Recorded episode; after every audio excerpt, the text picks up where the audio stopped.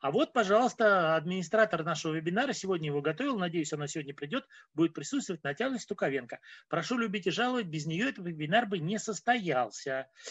Следующее, о чем хочу сказать. Наши вебинары идут под эгидой проектной ассоциации, поэтому, пожалуйста, все, если есть интерес, э, чтобы выступить у нас, не только послушать, но и выступить, отлично. Ну вот, Наталья Стуковенко здесь, я ее приветствую отдельно и категорически. Вот. Значит, теперь э, следующее, о чем хотел сказать. Посмотрите, пожалуйста, вот это наш слайд, который называется «Сентябрь. От практика к практикам. То есть сегодня у нас уже с вами третий сентябрьский вебинар. Значит, первый мы говорили о том, как внедрять проектное управление в торговой компании. Второй был посвящен тому, как в огромных э, системах, когда внедряется, например, SAP, применять agile практики, которые, в принципе, рассчитаны на такие небольшие практики, что ли.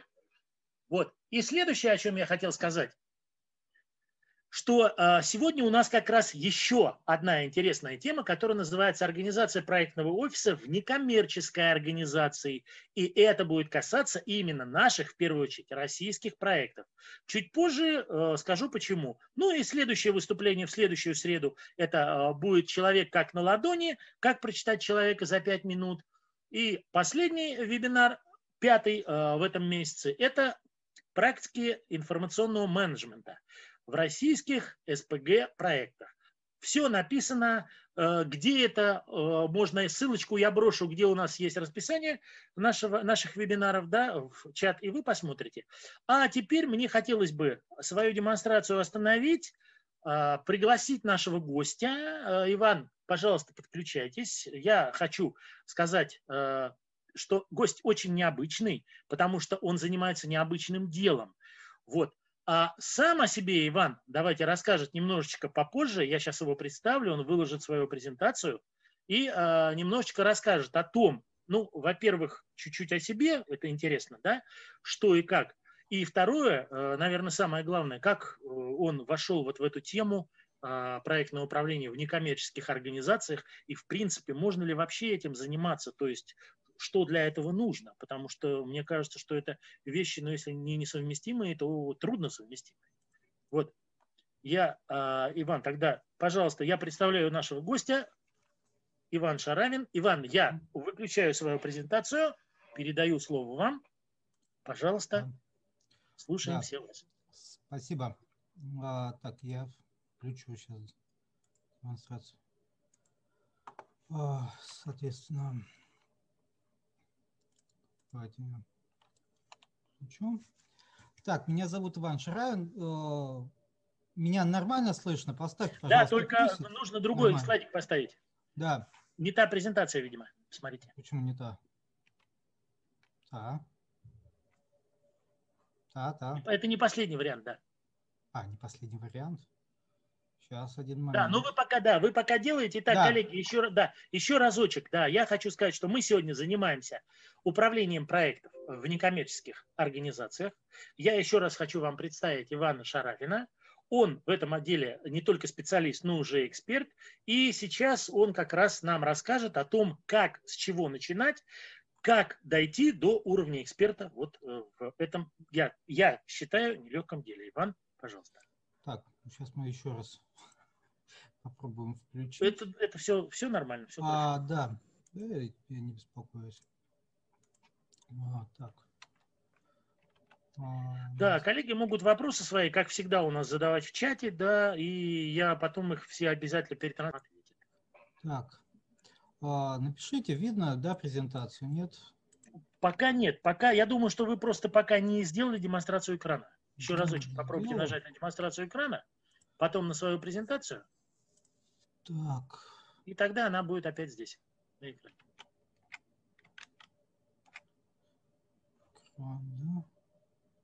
использование. Ну, Видно? вот вы запустили демонстрацию. Все, отлично. Ваша презентация, и, пожалуйста, с первого слайда, да, потому что да. у вас сейчас все и плюс с левой стороны э, ваши слайдики. Да. Отлично. Отлично. Все то, что нужно. Да. Прошу вас.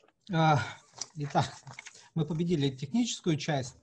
А, ну, меня зовут Иван Шаравин, я уже почти 10 лет, там даже больше, занимаюсь некоммерческими проектами. Как стал я, ну, здесь, наверное, дело, с одной стороны, случая, потому что я, с одной стороны, гуманитарий, я историк по образованию, с другой стороны, у меня первая запись в трудовой – это лаборант в Институте лазерной физики.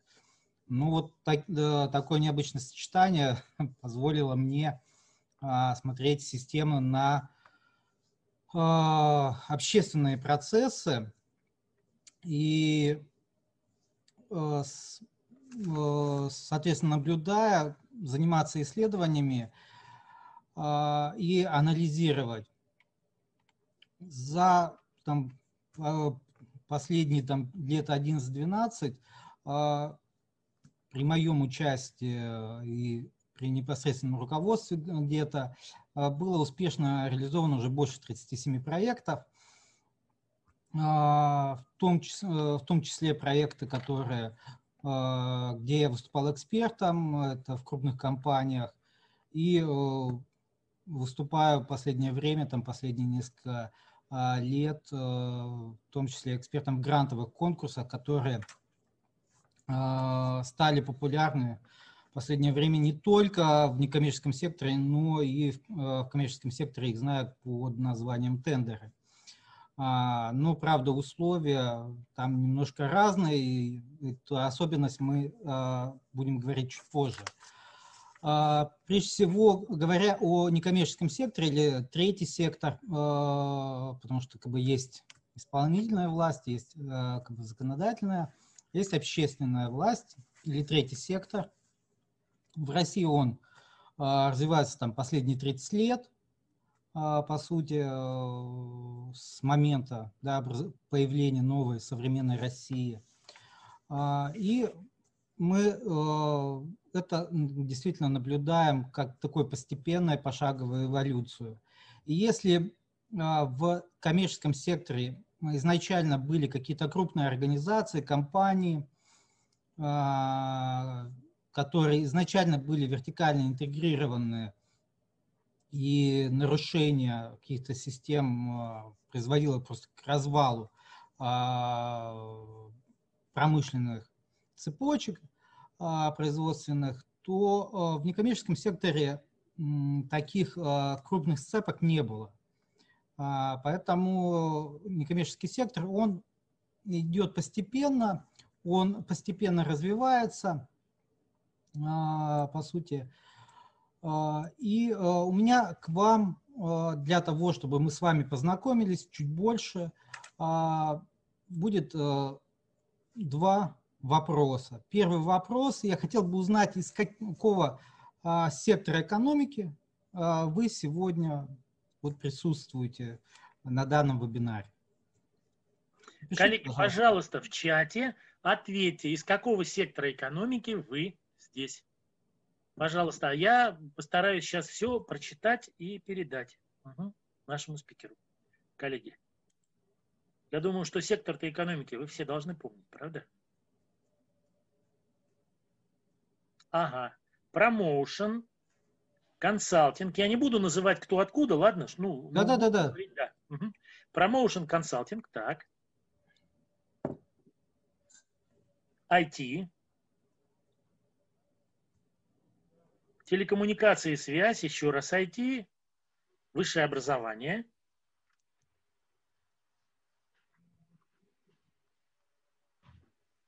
Интерим менеджмент, производство и продажа тяжелой техники.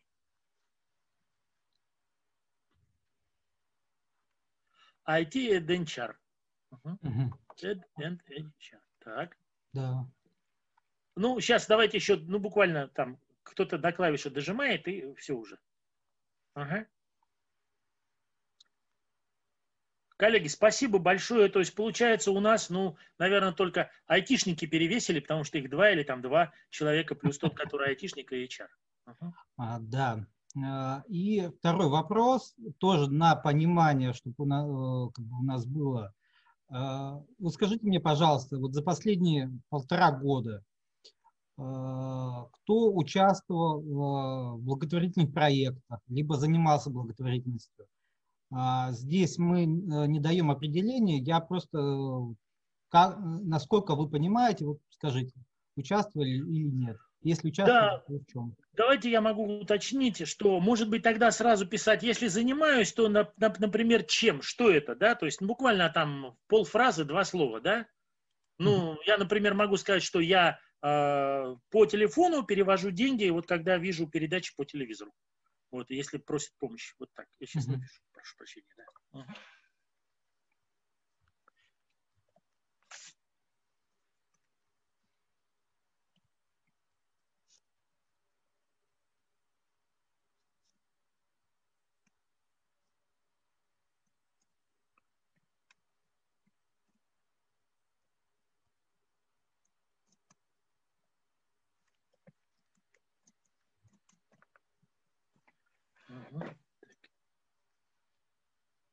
И читаю то, что написали другие участники. Mm-hmm. Так. Ага. Значит, один человек нет. А, следующий человек про бона психологические консультации семейных пар. Еще один человек да, но не сказал как. А, аналогично пожертвования, да. А, значит, дальше благотворительный фестиваль, сбор средств, консалтинг, продвижение социальных проектов. Ну, я написал, да, по телефону перевожу деньги для лечения детей, показанных по ТВ. Еще один человек, если по телефону деньги, то было. Угу, так. А, еще один член благотворительного фонда, адресная доставка, помощь инвалидам, в основном детям. Ну, видите, 3-4 человека, есть люди, которые серьезно этим занимаются, а, как я понимаю, да, а остальные мы, к сожалению, ну так, э, раз от раза. Да. Вот. Ну, как есть. Да, да. Нет, э, это не, не, э, как говорится, это ничего не плохо, все хорошо. И как бы здесь э, мы не судим и не выставляем оценки. И uh-huh. те, кто хоть как-то помогает другим, что называется, всем благодарность. А, я подчеркну очень важную, на мой взгляд, вещь, э, что когда мы говорим о проектном управлении, то я имею в виду классический стандарт э, проектного управления ISO 215.2.0.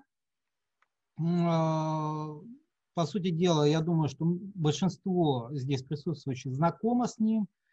Э, и когда мы говорим о том, что проектная практика, проектное управление пришло в Россию а, по сути, там, в 90-е годы из практик, из опыта зарубежных э, компаний, которые открывали свои офисы в России, то на самом деле мы немножко умаляем ту э, историю, ту ситуацию, которая была у нас э, э, в России э, в целом, потому что даже если мы говорим об благотворительности, об э, помощи э, нуждающимся, то, по сути дела, мы даже в знаменитом Стоглавом соборе середины XVI века э, встречаем очень важный элемент, когда говорится о том, что о том, как бороться с нищенством, а, которое тогда было достаточно а, большим и активным. И некоторые, как и сейчас, в общем-то, паразитировали на этом. А, и для этого было э, цел, два таких важных решения. Это нищ, низших промышленников, здоровых людей, которые изображали нужду, их трудоустраивали под присмотром, а прикаженных стариков создав... А, переписывали, во-первых, по городам, где кто находился и сколько, чтобы понимать а, изначальную ситуацию, да, и, а, соответственно, дальше устраивались а, богадельни, где они могли жить под надзором а, духовенства и выборных общественников. А, и надо сказать, что в к началу 20 века в России достаточно много э, появляется общественных объединений, а, а, только благотворительных учреждений больше 11 тысяч. А, безусловно, основная часть точно в городах.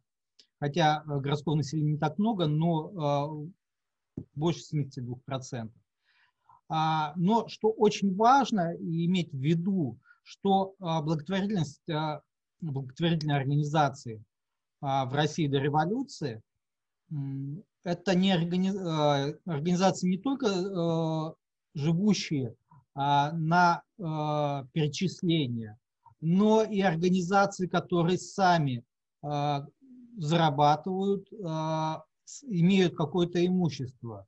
То есть 31% этих организаций а, имеет а, собственные дома, дома в собственности, а, практически 40% имеет собственный капитал, то есть они э, вкладывали какие-то акции, зем.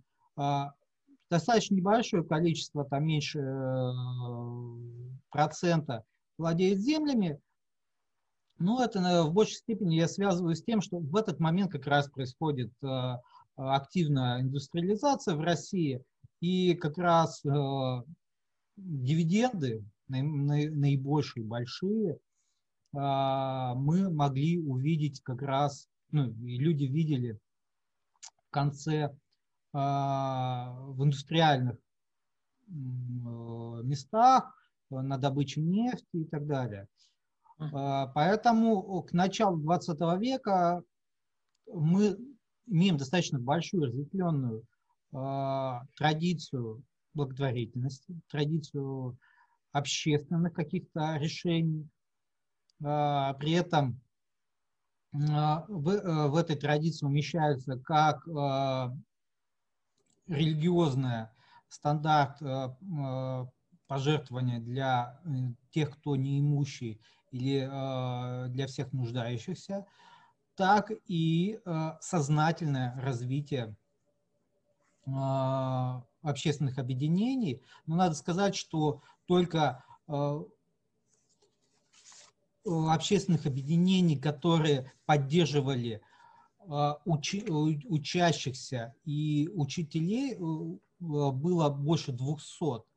А при этом, ну, надо сказать, допустим, то есть учреждения, объединения, поддерживающие учащихся, их было там 115, по-моему, в России, при этом вузов э, было намного меньше, чем сейчас. Сейчас э, вуз практически в каждом городе, э, то ну, как бы а в региональных столицах по 5-6 то на тот момент вузов было не так много, и эти ученические сообщества, они поддерживали, оплачивали в том числе и Э, студенческие э, и стоимость обучения, и оплачивали кому-то проживание, питание и так далее. Да, а, Иван, да. Э, хотел спросить, вот смотрите, вроде бы такая хорошая традиция, да, а, но почему-то она почему-то дальше не пошла. Ни проектная традиция благотворительности, да и, в общем-то, в целом она не получила развития. Видимо, в связи со сменой строя или здесь были какие-то другие причины? Ну, Подскажите? Ну, Основной, да, основ, основная ситуация, основная проблема, это, конечно, со сменой строя, потому что э, в 18-19 году, да, еще в момент гражданской войны, э, по сути дела, власть закрывает э, подавляющее число благотворительных организаций в России. Э, ну, как бы большеви, э, большевики. Остаются буквально э, наперечет э, несколько десятков, э, большинство из которых являются просто представительствами, представительствами международных организаций, таких как Красный Крест, Красный Полумесяц и так далее. То есть, поэтому слом действительно происходит очень сильный, и потом уже в конце, э, там, во второй половине 20-х годов, э, в начале 30-х появляются какие-то благотворительные общества на волне НЭПа, а, на, на, на волне какого-то попытки обновления а, и такого подъема, но э, это, это, конечно, безусловно, уже Ну, очень небольшое, небольшое количество по сравнению с тем, что было там на 16 год. То есть в 2014-2016 году появляется достаточно большое количество благотворительных организаций, которые а, занимаются помощью тем, кто а, напрямую или косвенно пострадал во время войны. Это и а, помощь солдатам, и помощь детям а, солдат, да, семьям, а, то есть а, в большом количестве. Безусловно, конечно, но вот власть в этот момент ломает очень сильно Э, потому что в благотворительности в этот момент э, находятся очень большие средства, которые нужны э, большевикам для удержания власти. Это неплохо, не хорошо, это просто как факт. А в дальнейшем, в начале 20-х годов, как раз советская власть сделает следующий шаг. Это как раз погромы и разорение церквей, в том числе для продажи за рубеж как раз э, всех а, тех возможно, э, там, э, дорогих икон, накладов и так далее, которые были. Куда они идут, это уже следующий момент, и здесь уже там больше будет, конечно, политическое акценты делаться, но вот, на мой взгляд, это, конечно, был большой слом и мы возвращаемся, по сути дела, э, к теме благотворительности э, только в конце 80-х годов на волне перестройки э, начинает подниматься традиция, и люди начинают вновь обращать на это внимание. Спасибо большое, Иван. Да. Спасибо. Идем дальше. Немножко цифр. Это цифр из исследования фонда а, поддержки и развития экологических и социально-культурных проектов наш фонд, а, с которым я работал, а, мы анализировали как раз, насколько влияет э, налоговые стимулы, которые дают различные государства. Э, и надо отметить, что в большинстве государств, как там, в Америке, в Северной и Южной, в Европе, а, распространены налоговые льготы. И сейчас а, для бизнеса а, с 8 июня вернули налоговые льготы и возможность э, изменения и уменьшения налоговой базы для коммерческих организаций, если они участвуют в благотворительности. Там есть свои ограничения, там есть э, свои подводные камни, ну, как бы мы не будем останавливаться, но надо отметить, что э, если мы в целом берем в мире, то э, порядка 3-4% э, в развитых странах э, занимает благотворительность в, в общем объеме ВВП. А в России это чуть меньше процента.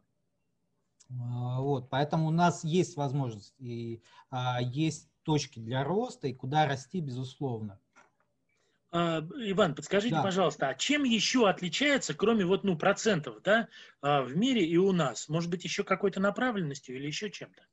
А, я скажу так, секторе? что у нас, у нас есть больше возможностей. Мы, мы, в общем-то, в едином каком-то тренде живем, и не сказать, что у нас что-то сильно отличается в плане законодательства – Э, хотя вот у нас не было налоговых вычетов буквально до лета 2020 года, а, больше 18, там, 18 лет примерно. А, но, на мой взгляд, основное, чем мы отличаемся, это, а, во-первых, традиции, потому что в других странах, да, в Европе, эта традиция в той или иной степени она сохранялась. А, и она прошла определенную эволюцию. А, мы, конечно, а, строим это все, по сути дела, с нуля, и весь сектор, он ну, в такой стадии формирования. И те, кто начинал этот сектор да, в России, в современной, они все еще, там, многие стоят у руководства, либо вот только-только отходят от руководства своими организациями, которые они создали. Поэтому сектор там в определенный момент переживает где-то смену поколений, но нам еще предстоит вот это осмыслить. Поэтому это, это вот это первая традиция. И второй момент, тоже, на мой взгляд, важный, это то, что все-таки у нас государство с большей чуть-чуть сейчас было настороженностью, на мой взгляд, сейчас а, более качественно подходит а, и с большим интересом а, к работе НКО, к ее эффективности, к ее результатам. Поэтому, ну, вот, я думаю, что вот так вот. Спасибо, спасибо большое. А, и я бы хотел поговорить о мифах, мифах о непосредственно секторе. А, потому что это очень важно, предваряя проектный разговор об особенностях именно проектного управления. А, первый миф, что это несчитаемо, что невозможно просчитать а, результаты некоммерческих организаций. На самом деле это не так. И, допустим, тот же, те же фонды а Карнеги, Рокфеллер, знаменитые э, э, фонды, которые в США инвестировали достаточно большой объем а, средств в развитие общественного сектора Соединенных Штатов Америки, и не только. Они в том числе и финансировали э, российские НКО а, долгое время. У них есть исследовательский подход пяти шагов. Когда первый шаг – это исследование – а второе – выявление проблемы а, фиксация этой проблемы. Третий вариант, э, ну, третий шаг – это а, изучить четко, а, какие варианты есть. Из этих, потом четвертый шаг, который упускается, на мой взгляд, и в коммерческих организациях тоже, это определить заинтересованные стороны. А, стороны, которые будут заинтересованы в этом проекте и в, а, в том или ином варианте развития событий. Пятое, конечно, разработать детальный план действий. Они дав, а, давно по этой системе живут, живут успешно э, и признано, что они живут эффективно. Поэтому это раз. Второй момент – это social impact, социальный эффект. Когда мы анализируем, как наше а, социальное воздействие будет или возможно оценить экономически.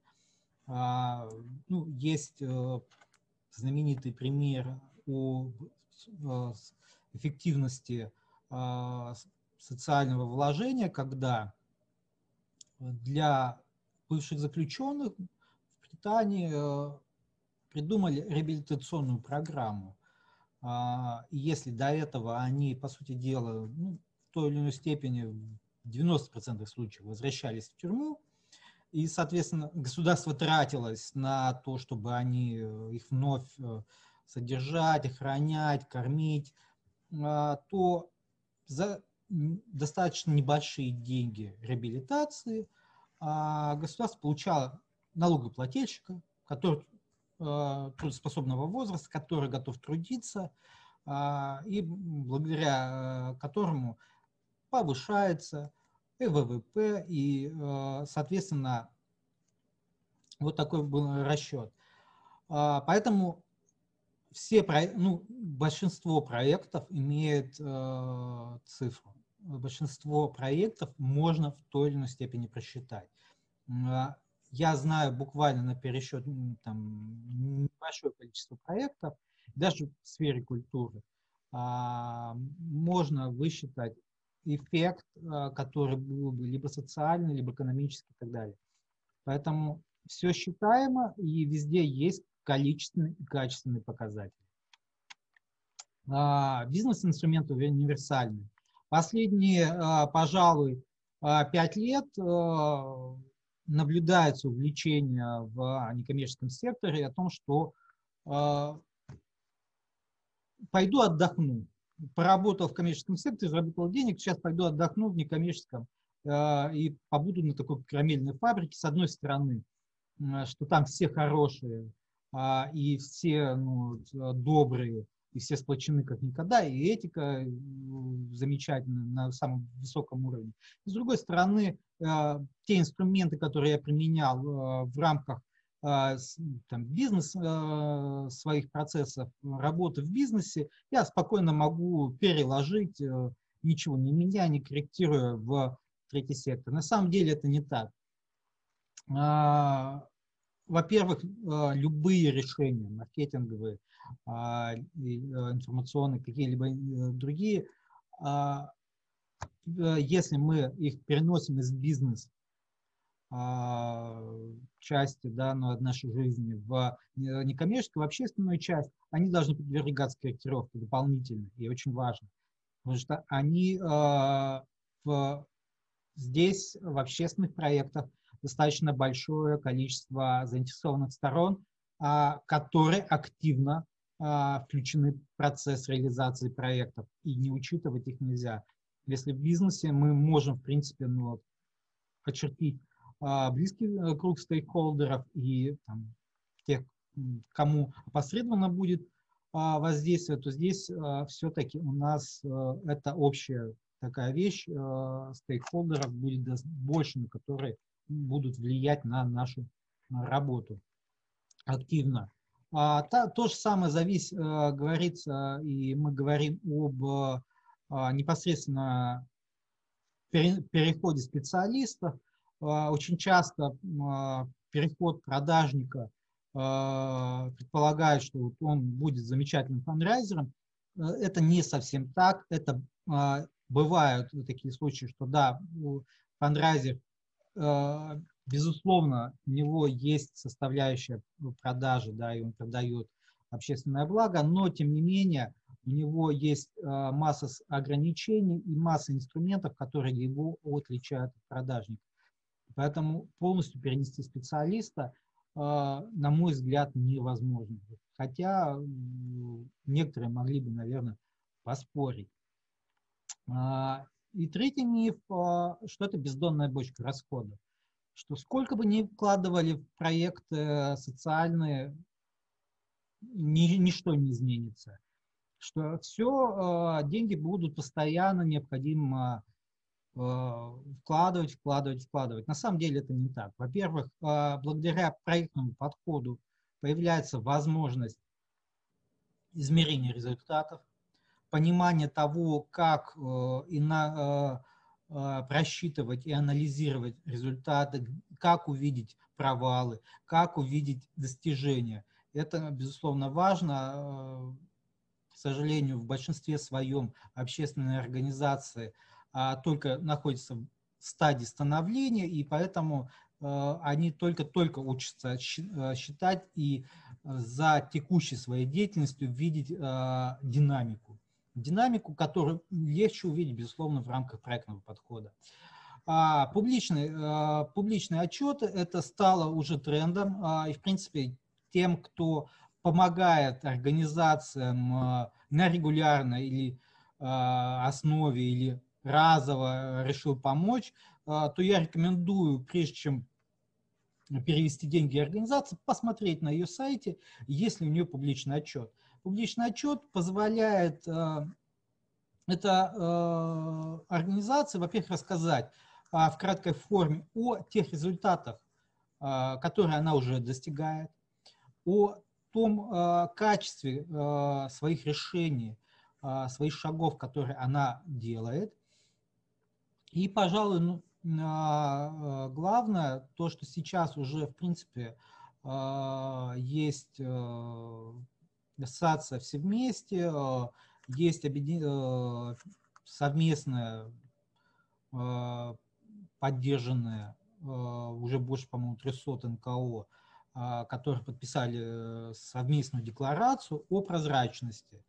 Это позволяет, во-первых, бороться с мошенниками, что не собираются деньги на личную карточку, деньги расходуются максимально эффективно, максимально качественно, и если э, есть возможность их, допустим, потратить ну, там, в, в России, они будут потрачены в России, естественно, ну, допустим, там, на операции. часть операций уже в России научились делать и могут делать. Поэтому нет необходимости выезжать в ту же, допустим, Германию или Италию. И третий момент. В России уже есть достаточное количество успешных кейсов по решению крупных социальных проблем. Здесь я не беру ситуации с чрезвычайными ситуациями, как в прошлом году в Иркутской области или а, задымления, которые были в Центральном федеральном округе, в, э, там наводнения в Крымске э, в начале десятых годов. А, здесь, допустим, есть замечательнейший кейс Пермского края, детских домов, расположенных на его территории, когда благодаря системному продумыванию деятельности ряда чиновников и общественников удалось а, снизить количество детей, находящихся в детских домах, и они в значительной степени были переведены в, в семейные формы воспитания, что по позволяет в том числе и замерить социально-экономический эффект. Да. Поэтому а, эти кейсы уже существуют, и а, я думаю, что э, мы все больше и больше будем а, набирать эти кейсы и видеть их. Пойдем дальше, пожалуй. Если... Иван, можно вопросик, да. да? Я жду. Вот смотрите, ну, вроде бы как, э, кажется, всего три мифа, да?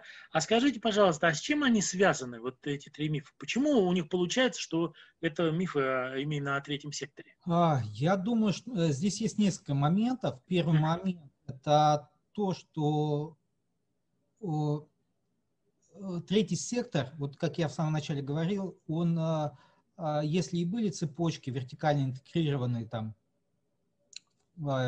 фонд мира, да, ну, в советское время, эти цепочки, по сути дела, развалились. И большинство организаций, которые были в, э, советское время, э, называемые общественные, они, если и сохранились в регионах, то либо, а, по формальному признаку, ну, то есть, как бы, кто-то решил удержаться за статус, там, а, глава там, Союза писателей, ну, я условно. И, а, либо второй момент, а, там, то есть они существуют, по сути дела, только если есть кто-то активный. То есть а, а, помощи вот вертикально нету, то есть как бы нету такого системы. И а, второй момент, а, тоже, на мой взгляд, очень важный. А, эти большие системы не могли, ну вот, у них не было вот изначально при создании а, там и традиции, и привычки, и они не выработали механизмы а, для ориентирования на местности. А все равно а, а НКО, общественные организации решают на местности ту или иную ситуацию, те или иные а, проблемы. И поэтому большинство НКО, они появлялись в регионах, да, ну, в Москве, ну, в целом, да, на, э, на земле, и они решали какие-то здесь сиюминутные задачи, те моменты, которые вот у них были. А, сейчас, безусловно, уже появляются э, объединения, интеграция общественных объединений, когда они расширяются, объединяются, либо открывают филиалы в соседних регионах или даже не, э, далеко не соседних. Но это э, процесс вот эволюции, когда организации появились и начали развиваться с нуля, с самого низу. А, поэтому я думаю, что в 20-е годы мы увидим появление крупных организаций в сфере НКО, э, у которых не только будет статус общероссийский, а весь их состав на 98% будет сидеть в Москве или в Санкт-Петербурге. Но мы увидим, а, когда в значительном количестве регионов России появятся их филиалы. Но это вот, я думаю, что это будет 20-е годы, это вот процесс. Спасибо, это, спасибо это большое. первое. И второй, э, третий уже момент – это информационная составляющая. Все-таки э, вот информацион, э, информационном еще э, только-только развивается. Э, третий сектор, да, и взаимодействие его со СМИ еще не так активно, и, соответственно, услышать, как что, ну, ну, в большинстве своем мы видим только через телевизор, но вот, что нужно помочь ребенку. Или в баннере у себя там, на, на почте. Пойдем дальше. И сейчас я как раз хотел бы коснуться тоже трех особенностей. Я выделил три. А, работа с перспективой. А, когда мы работаем с общественным проектом, здесь очень а, важно помнить о том, что любой общественный проект не только, да, даже самый краткий, имеет среднесрочную долгосрочную перспективу. И ну, самый простой пример – это песочница во дворе вашего дома – я думаю, что в большинстве своем вы живете в многоквартирных домах. И а, если этой песочницы не было, и она появляется в основном благодаря общественникам, а, которые надавили на местную администрацию, на а, ЖЭО, это имеет не только краткосрочный эффект, э, что бабушки, мамы с детьми будут, э, у них будет возможность вывести ребенка в песочницу на турникет и так далее. Но это и будет долгосрочный, среднесрочный эффект, а, который мы можем в том числе замерять, потому что начнут появляться горизонтальные связи внутри двора, и люди э, начнут взаимодействовать между собой. А, и здесь э, поэтому очень важно понимать, когда мы разрабатываем а, проекты, и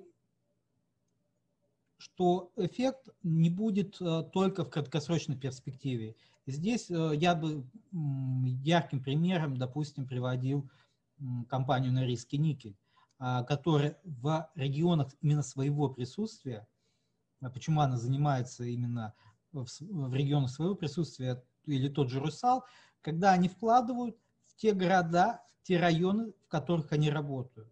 Потому что это не только в общественные проекты, это не только возможность а, профинансировать вот какую-то хорошую идею, но это и создание а, а, в среднесрочной перспективе более комфортной общественной обстановки, что позволяет более комфортно чувствовать их работникам. И перспективные работники, они не, уже меньше у них желание уехать, и они в большей степени, а, конечно, им интересно остаться, потому что появляются какие-то интересные проекты, площадки и так далее, в рамках которых они могут себя в том числе и проявить. А, эмпатия. Очень важный элемент. А, если, если мы, если проектный менеджер приходит и он к аудитории никак не, не соотносится, не имеет как, каких-то своих а, а, расположения, то он может и полностью завалить в том числе проект. И а, поэтому все-таки очень важно, а, это именно предрасположенность к аудитории, а, эмпатия, вот, но потому что человек имеет возможность тогда учитывать ее интересы, интересы этой аудитории и возможность этой аудитории как-то откликаться. Здесь, на мой взгляд, очень важным моментом, если все-таки мы говорим о какой-то технологичности проектного менеджмента, если вы, в принципе, ну, никак на себя не соотноситесь с той или иной аудиторией, здесь очень важно иметь в составе команды человека из э, представителей этой аудитории, который бы мог соотнести, мог бы дать какую-то обратную связь. Это, конечно, э, важный элемент, то есть либо вы сами предрасположены к этой аудитории, и вы готовы, э, то есть сопереживаете ей, либо вы берете человека из этой аудитории, чтобы он мог дать вам обратную связь, иначе вы можете так, так сказать, причинить добро. А, есть знаменитая история о том, как э, а, поставили для добычи более легкое, вроде более комфортное генераторы воды в Африке, но выяснилось, что генераторы эти утяжеляют процесс, а, что генераторы, да, эти красивые, интересные, но а, они технологически э, помогают, но людям удобнее, привычнее и комфортнее. а, набирать воду ну, как бы, своим как бы, тяжелым трудом. Это раз. Ну, и второе, э, сами генераторы, они приводились э, с помощью велосипедной тяги, а, для э, людей, проживающих в Центральной Африканской Республике, было тоже неудобно. И, как выяснилось, вот социальный эффект, э, люди просто начали в определенной степени ломать, а, и, соответственно, прошло. А, третья особенность – это большой объем стейкхолдеров, да, то, о чем я говорил если мы проектируем, придумывая проект, э, нам очень важно всегда в коммерческой сфере мы можем ограничиться там тремя-четырьмя заинтересованными сторонами, с которыми мы не будем сотрудничать, там, условно, э, местный муниципалитет, разрешающие органы, там, местное население, то здесь даже местное население у нас будет Э, делиться на сообщества, и интересы каждого сообщества могут вступать в противоречия друг с другом. И э, в этом плане для проектного менеджера всегда очень важный элемент – это учитывать как раз возможность в той или иной степени, как сочетать интересы и как организовать коммуникацию с стейкхолдерами. Э, допустим, детские деревни СОС, э, знаменитая международная организация, они каждой своей деревне э, вот эти дети и приемные мамы, которые постоянно с ними находятся, они также могут высказывать о жизни деревень активную свою позицию. Они в том числе решают те или иные вопросы, они, конечно, не касаются а, какой-то бухгалтерской, административной, но а, в принятии решения сделать так или так учитывается мнение а, этой аудитории. А, пожалуй, идем дальше. А, если есть вопросы, то можно задать. А, да, можно, можно я, да, я, дело все в том, что, вот смотрите, вы а, сказали о таких особенностях, да, ну, я готов подтвердить, особенно по поводу третьей особенности, что стейкхолдеры выступают не как заинтересованные стороны, а еще непосредственно влияют на проект. А, была такая ситуация, да, когда институт один научно-исследовательский, в котором я работал, у них проходная была, нужно было из метро идти и обходить, а можно было не обходить, идти дворами, дойти там до одного заборчика, пересек, перепрыгнуть через этот заборчик и пройти. Вот жители этого двора были очень этим возмущены. Ну и несколько раз были переговоры с директором института, он им обещал там нарастить забор, забор нарастили, его люди опять отпиливали, да, дырки проделывали, ну, люди, вот. И в конце концов они договорились об одном решении, которое устраивало всех. Но один человек, ветеран, он взял, написал бумагу, и эту бумагу отправил ее на самый-самый верх. И сверху, так сказать, пришла эта бумага, что вот срочно и быстро сделать. И то, что уже было согласовано, это просто сломали и начали делать так, как было указано сверху. То есть вот не учли того, что э, всех приглашали на вот это собрание, а он по какой-то причине не пришел. То ли он обиделся, то ли что. То есть один единственный человек, и вот то, что уже было намечено, он разрушил. И сделали, как вот он, как он просил, вот так. Ну, к сожалению. Да. Вот. И, а, а вопрос у меня, вы знаете, был, э, я хотел вот спросить, э, ну, я обыкновенный, да, э, руководитель проекта, вот, и, так сказать, примеряя на себя проектное управление в НКО, да, хотелось бы узнать, а вот эти особенности, о которых вы говорите, они помогают или мешают менеджеру проекта? Ну, вот обыкновенному, ну, мне, например, да, в реализации проектов.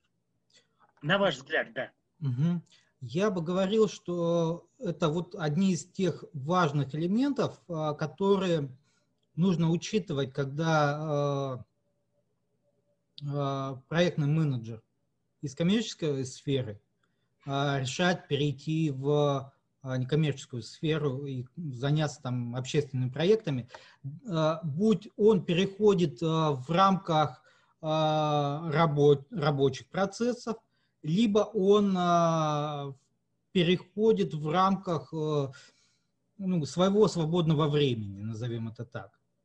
То есть, э, поэтому, э, при, когда мы уходим, это особенность проектов третьего сектора, и здесь при любых обстоятельствах, если мы решаем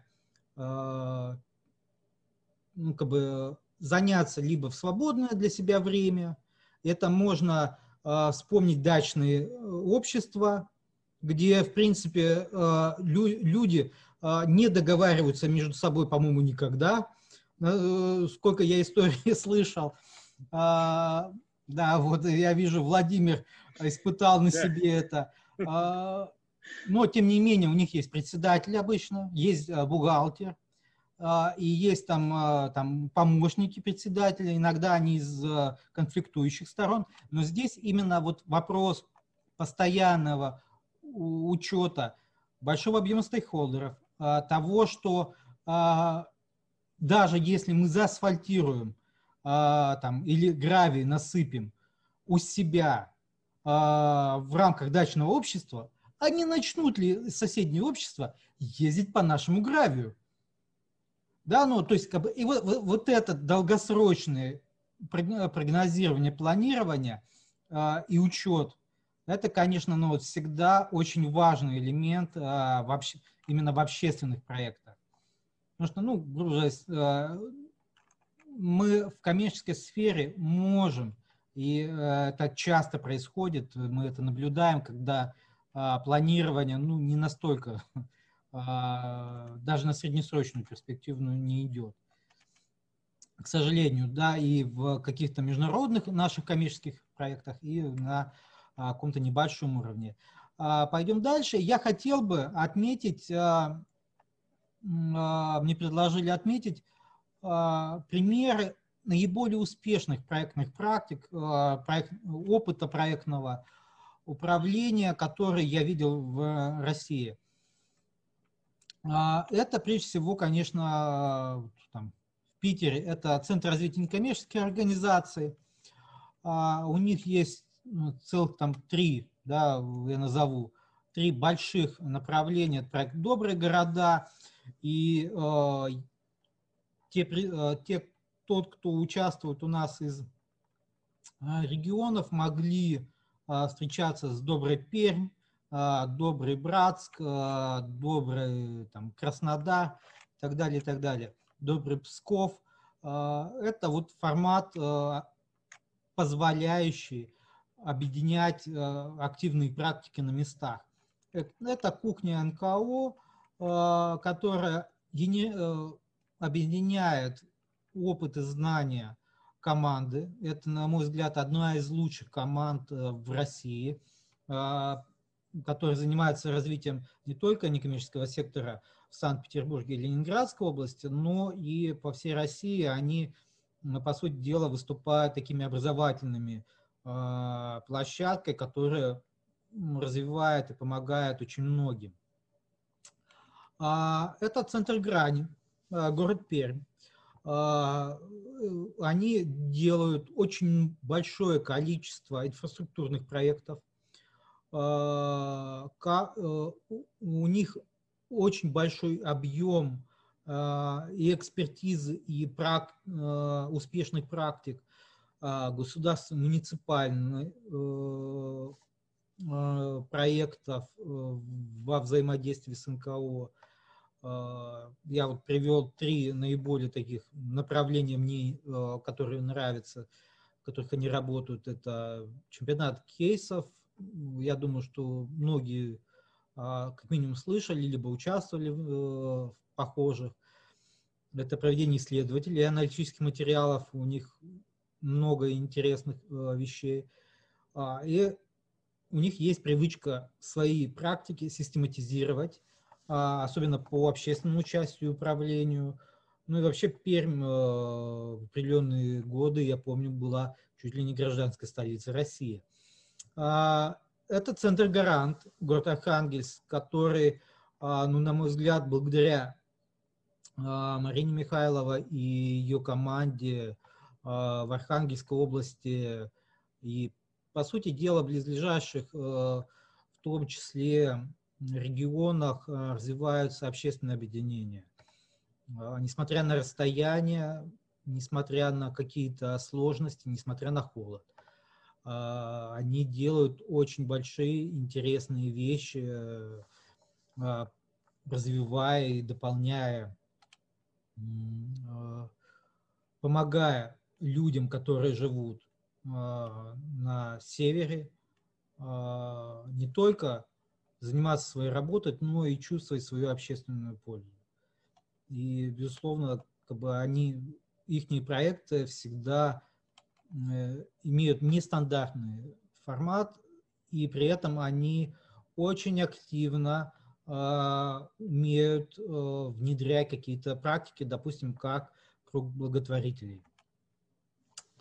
И приведу небольшую, казалось бы, организацию «Покров», которая реализует уже два таких больших проекта. Это «Настоящая жизнь», это они создали такой молодежный центр всего Бийска, а, и сейчас Дом матери, это социальная а, гостиница, а, тоже с одним из лучших, наверное, подходов проектных, когда они постепенно вначале реализовали один проект, запустили он сейчас а, не только в Бийске развивается, но и в соседних районах Алтайского края.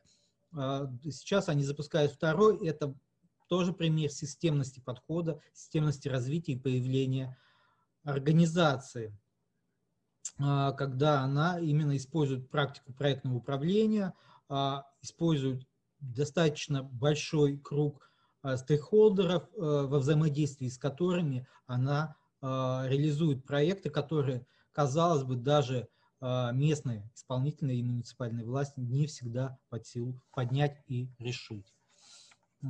Пойдем, пожалуй, дальше спрошу. Можно я кое-что спрошу? Да. Вот смотрите, вы привели примеры, за это спасибо большое, потому что это, ну, как-то сразу ставит на землю, да, что не, не просто а, бывает такое, ну, вот в этом городе вот это, в этом городе вот это, вот. Угу. А скажите, пожалуйста, вот несмотря на то, что эти проекты разные, да, абсолютно разные, не только по э, величине, значимости, направлению, да, а вот вы видите что-то общего в этих подходах? Вот что-то вы видите? как специалист, как эксперт? Ну, для меня есть несколько объединяющих их э, вещей. Первая вещь – это, пожалуй, то, что они все не из Москвы, как я думаю, все заметили. А, и, на мой взгляд, как раз а, а, для московских НКО существует проблема проектного управления. Несмотря на то, что именно в московских НКО достаточно большой объем средств, но именно выстраивание проектных процессов идет медленнее. А, второе – это эффективность организации. Они наиболее, э, все, так как они в регионах, они используют э, максимально все ресурсы, которые есть вокруг. И третье – это они все прошли Э, достаточно долгий путь. Особенно первые три, э, они все три еще с середины 90-х. А единственная вот организация Покров, она в нулевые годы появилась, а, в 2000-е. А все предыдущие три, они выросли именно как э, системно из небольших проектов, и сейчас они, по сути дела, работают на федеральном уровне. Я думаю, что сейчас уже подходит там следующая стадия, когда мы видим еще большое количество проектов, которые не только выходят на федеральный уровень, но они выходят и за пределы а, там, российских, чисто российских проектов, они выходят на уровень международный и уже там, в Европе, в странах Балтийского моря диктуют какие-то тренды. Ну, ярким примером является, допустим, проект «Чистые игры». Поэтому здесь, на мой взгляд, вот эти три вещи, э, они являются ключевыми. Спасибо. Но... Да, Иван, можно еще? Скажите, да. пожалуйста, вот есть такой, ну, известный всей России проект, и уже не только России, который называется «Бессмертный полк». Угу. А, скажите, пожалуйста, а его можно отнести вот по параметрам, по вашим, как раз к таким проектам, которые относятся к НКО? Или это что-то особенное, как вы думаете? На ваш взгляд, опять на экспертный взгляд. А, здесь э, здесь двойная вилка, скажем так. Во-первых, когда создавался сам бессмертный полк, э, там, без разницы, я сейчас не буду э, вдаваться в историю, потому что есть спор о Тюмени и Томске, но не суть.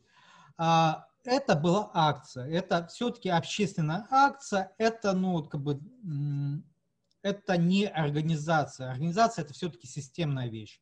Сейчас угу. то, что является бессмертным полком, да, вот то, что сейчас вылилось э, а, в работу, это все-таки системная уже вещь, то, что, ну, как бы государство, да, взяло, скажем так, под свой контроль. Это уже более системная вещь, это уже организация. И с нее уже спрос как с НКО. Угу.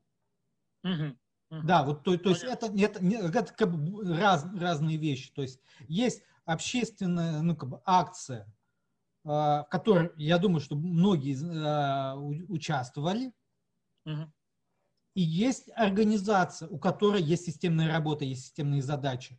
И, соответственно, а, к ней а, уже критерии, как к общественной организации сейчас, да, вот к организации, которая организует бессменный полк, подходят. И поэтому они все время, им, у них стоит задача, в том числе увеличение количество людей, участвующих в бессмертном полке. Понятно. То есть цели, да. Раз системный подход, ну, как я понимаю, что и цели получается, да, естественно, должны быть, раз это проект, да, раз это системный подход. Да, Понял? да. То есть, то есть а, а, когда это была ну, э, чисто акция, это, это, не, ну, это можно было относить, можно было не относить к третьему сектору. Сейчас это мы относим, и мы, мы можем анализировать и можем говорить о том, что эффективно, неэффективно. И то, что, ну, допустим, люди вышли с табличками а, о людях, да, ну, там, о своих прадедах, эффективно это или нет, а смотря, решаем ли мы какую-то проблему или нет решается ли какая-то цель, э, решаются ли какие-то задачи. Если нет, то, соответственно, вопросы снимаются. Здесь вот этот момент очень важен элемент. Э, как, э, то есть, если мы разово, если мы просто там выйти на субботник, это одно. А если мы реша, хотим сделать какую-то системную вещь, то у нас уже будут какие-то ну, подходы и запросы. А, вот. А, ну, и чтобы не утруждать, все-таки среда, середина недели, вечер. А, немножко тенденции. Тенденции в третьем секторе, тенденции в проектном управлении в третьем секторе. А, это то, что формиру... начали формироваться подходы. А, а, тенденция, в общем-то, была еще Э, с 2000-х э, там годов, но она была эпизодическая и только, ну, у, буквально можно было там по пальцам пересчитать организации. Сейчас это, безусловно, уже в большей степени тенденция, когда а, организации НКО общественные а, стараются своей процессной деятельности выделять самостоятельные проекты это а, потому что они уже, как я вот в предыдущий раз говорил, э, показывают для себя в том числе и эффективность, и видят какие-то а, для себя запросы, а, и возможность в том числе разговаривать с стейкхолдерами для того, чтобы находить какие-то точки соприкосновения. НКО развиваются, и э, НКО выходит на новый уровень. Вот в десятые годы это было заметно. Э, если раньше это по сути дела, руководитель проекта, это руководитель организации, и может быть кто-то там еще, то сейчас все больше и больше и чаще мы наблюдаем, что руководитель проекта, руководитель организации могут быть разными людьми. И, допустим, фонд президентских грантов, который, благодаря которому систематизировалась а, во второй половине десятых годов терминология проектная в некоммерческом секторе, да, и они ввели как раз проектные алгоритмы проектного управления – а, в оценку проектов, которые они финансируют. А, по сути дела, он дал возможность людям, если это самостоятельный проект, а, человек, владелец идеи, да, ну вот, он не обязательно руководитель организации. Благодаря этому в организации появляется несколько проектов. Это позволяет организации становиться более устойчивой. Появляются проектные офисы. Э, не, во, не везде, не всегда. Больших, э, конечно, организаций, э, которые ну, аккумулируют в себе большой объем средств, либо в фондах, которые представляют корпоративные фонды, да, там появляются проектные офисы, потому что ну, как бы там есть возможность сформировать отдельную команду и все-таки проектный менеджер, который бы работал вот над этим. И на, надо сказать, что э, отчасти в этом плане появляются э, как раз такие специалисты, которые расписывают идеи как проект э, ну, на гранты, э, грантрайтеры так называемые. То есть это как раз э, вот так, появление, э, обособленное по сути дела, момент и характеристика появления этих проектных офисов. А, и это формирование локальных проектов, безусловно, похожих друг на друга в разных регионах, либо даже в одном. А, они появляются в разных муниципалитетах, но они постепенно начинают а, интеграцию, они э, постепенно начинают объединяться и для представительства, для рассказа о себе, для отстаивания своих интересов. И, ну, я в частности приводил, да, это декларация о прозрачности э, работы НКО, э, а, которую там подписал уже там, больше 200 точно, ну, вот я сейчас даже не помню э, общее количество. Э, вот, поэтому вот э, локальные проекты, они начинают объединяться, и они начинают отстаивать свои интересы, они начинают отстаивать интересы своей аудитории. Это, конечно, плюс. А, вот. А, я, пожалуй, краткий вот тот обзор а, проектного подхода, который сейчас представлен в России в третьем секторе, я, пожалуй, завершу. Если есть вопросы, я с удовольствием отвечу на них. И плюс... Да, спасибо большое. Коллеги, ну, во-первых, да, хочу от всех сказать Ивану большое спасибо, да, потому что для меня это было интересно, потому что ты в это обычно не влезаешь, и как у них там что происходит, когда начиналось, как, конечно, этого ничего особенного и не знаешь. Так кусками есть, да, помню, читал до революции, староверы устраивали очень не, не показательно, но очень скромно, да, когда они строили дома, наполняли эти дома там оборудованием необходимым, медицинскими препаратами, приборами, там, всем, всем, чем нужно, и, э, значит, клали деньги в банк для того, чтобы с процентов это все жило и людей лечили, людей тех, которые не имели никаких средств, да, угу. вот, и не просто построили, э, значит, и на этом забыли, нет, дали жизнь, и за этой жизнью следили. Вот.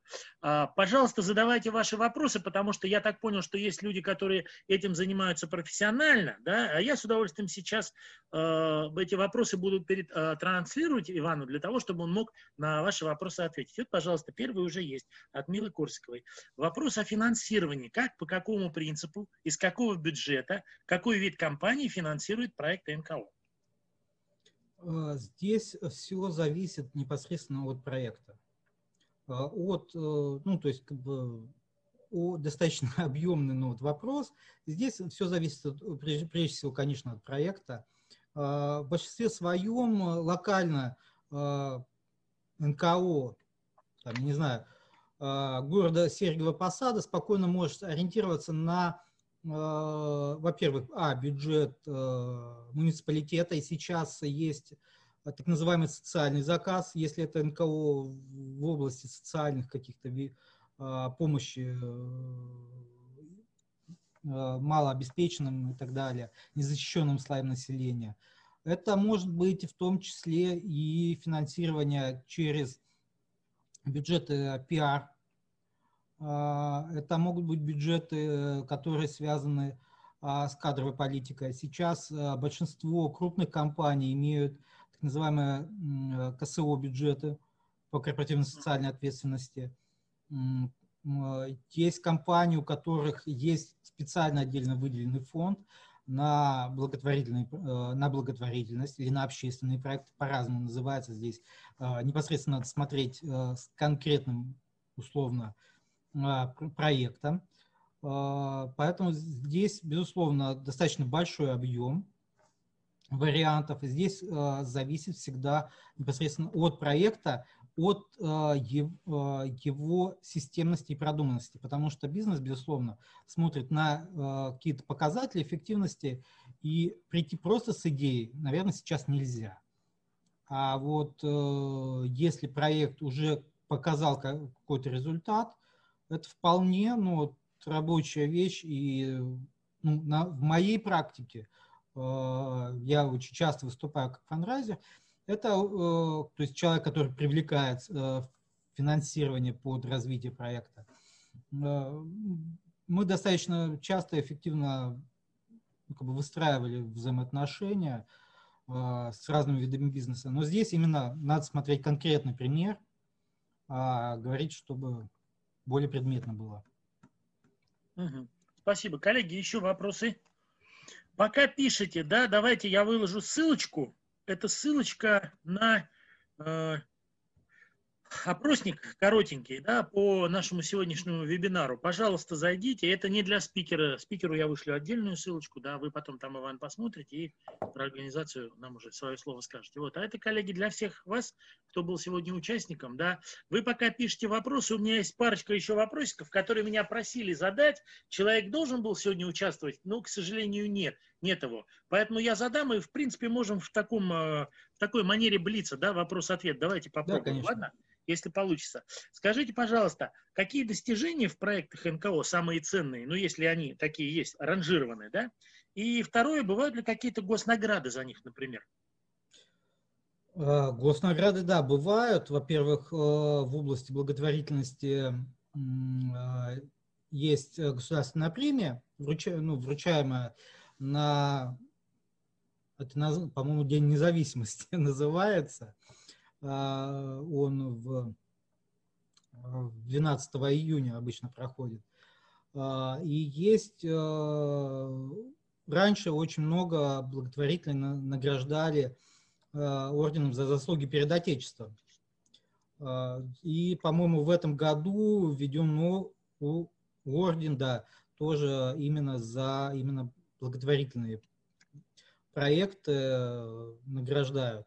Плюс есть э, общественные награды, они такие, назовем их так, общественно-государственные, это в том числе и э, премия Елизаветы Глинки, доктора Лизы знаменитой, трагически погибшей. То есть вот достаточно, ну, сейчас, пожалуй, 3-4 таких награды можно вспомнить. Ну, вот из государственных это, конечно, премия а, за развитие гражданского общества и благотворительности.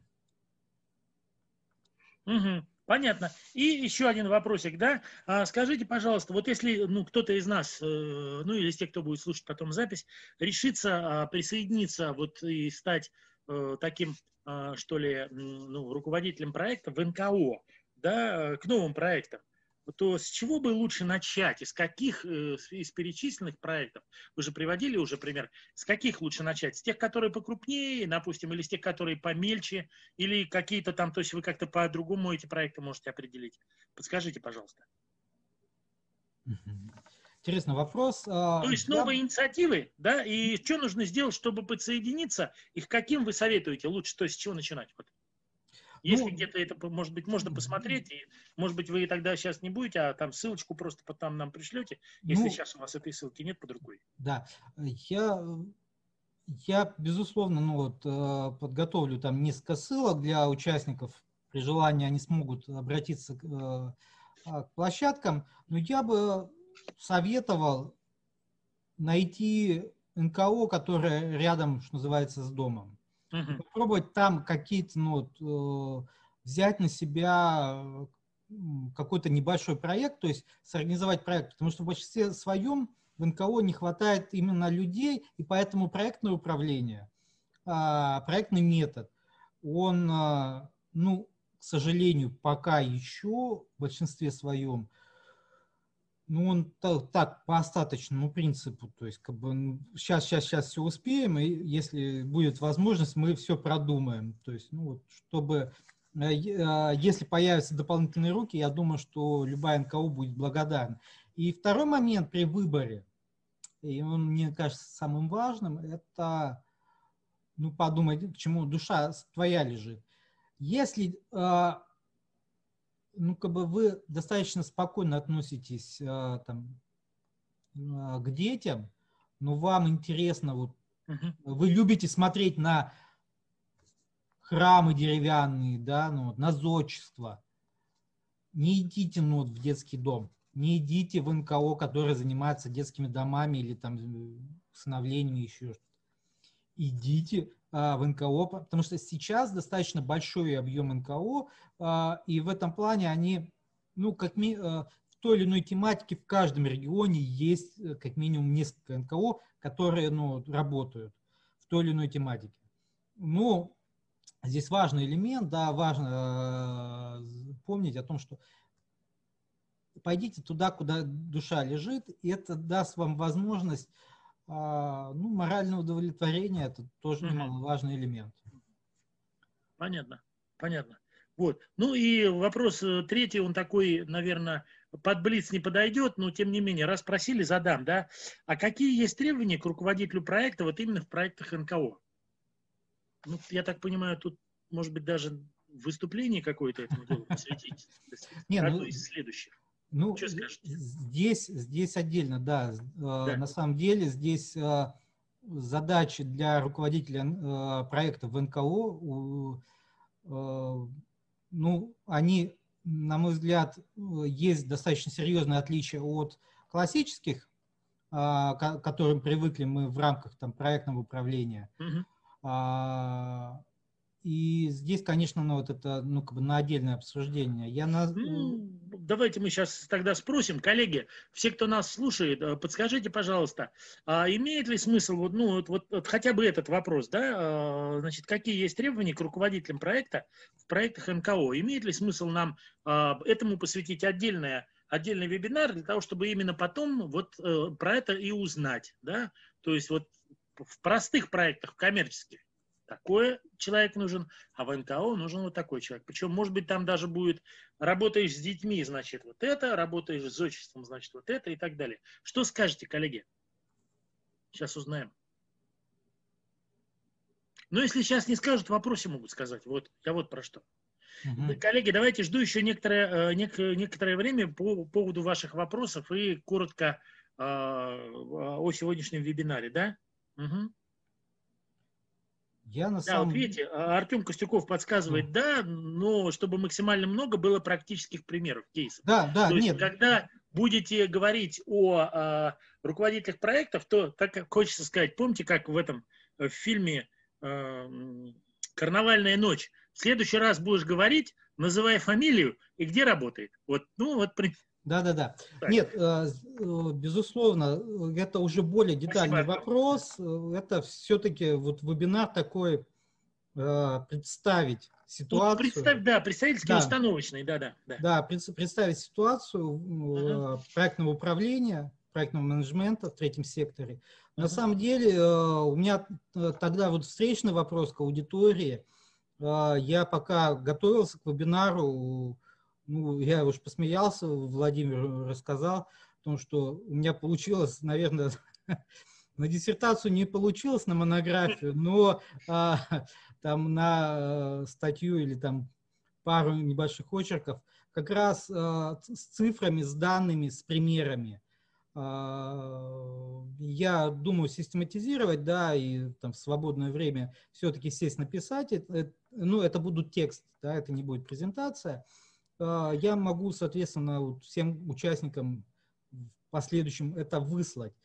Или, а. да, посмотреть, может быть, из этого можно сделать и вебинар, да, и вебинар. И, э, как бы сказать, то есть, чтобы дважды сработало, и на вебинаре сработало, и потом, чтобы это как статья осталась где-то. Вот, может быть, ну, даже так, посмотрите, да, пожалуйста. Хорошо, но на самом деле здесь просто задача Э, если бы мы уж уходили в примеры, да, я бы показывал, например, ну, это пришлось бы... Ну, мы понимаем, сидеть. конечно, такая тема, она у нас впервые, это, это, же, это же все естественно, да. Да. Ну, Иван, тогда вам спасибо огромное. Mm-hmm. Да, э, коллеги пишут, что да, большое спасибо, ставят плюсики и, надеюсь, ответят нам и в маленьком опросе, да, там, что и как. Вот. Вам э, спасибо за то, что вы донесли до нас самое главное, что это такое, чем это отличается от простых проектов, что это давно началось, и в этом можно продуктивно работать, то есть можно становиться руководителем проекта в некоммерческой организации. Ну, во всяком случае, вы как пример живой сидите перед нами и говорите, что у меня уже более нескольких десятков проектов. Да, и сейчас на самом деле, мне кажется, начинает потихоньку формироваться сообщество mm-hmm. вот, людей, которые занимаются проектным менеджментом в сфере НКО. Ну, э, сообщество только начинает формироваться, mm-hmm. поэтому я mm-hmm. думаю, что со временем мы увидим какие-то стандарты и так далее. Очень хорошо. Вот Мила э, Корского пишет, больше интересны инструменты управления, плюс практика, как применяли, в каком году результаты и откуда взяли этот инструмент. Да, то есть, потому что, э, видимо, да, специфика в проектах разная, и вполне возможно, что вот этот опыт проектный, который у вас был, да, разный, разносторонний опыт, он где-то и помогал. Здесь вот это включить, да, здесь вот этим инструментом воспользоваться. Вот, спасибо большое, Мила, спасибо. Ну что, коллеги, тогда давайте я еще под завершение попробую демонстрации экрана. А, да, вы, вижу, да, я специально не убирал а, контакты Ивана, чтобы вы видели все, пожалуйста, e-mail, э, телефон, все есть, да, для того, чтобы сфотографируйте тогда экранчик, и я попробую сейчас еще раз выложить для того, чтобы пригласить вас.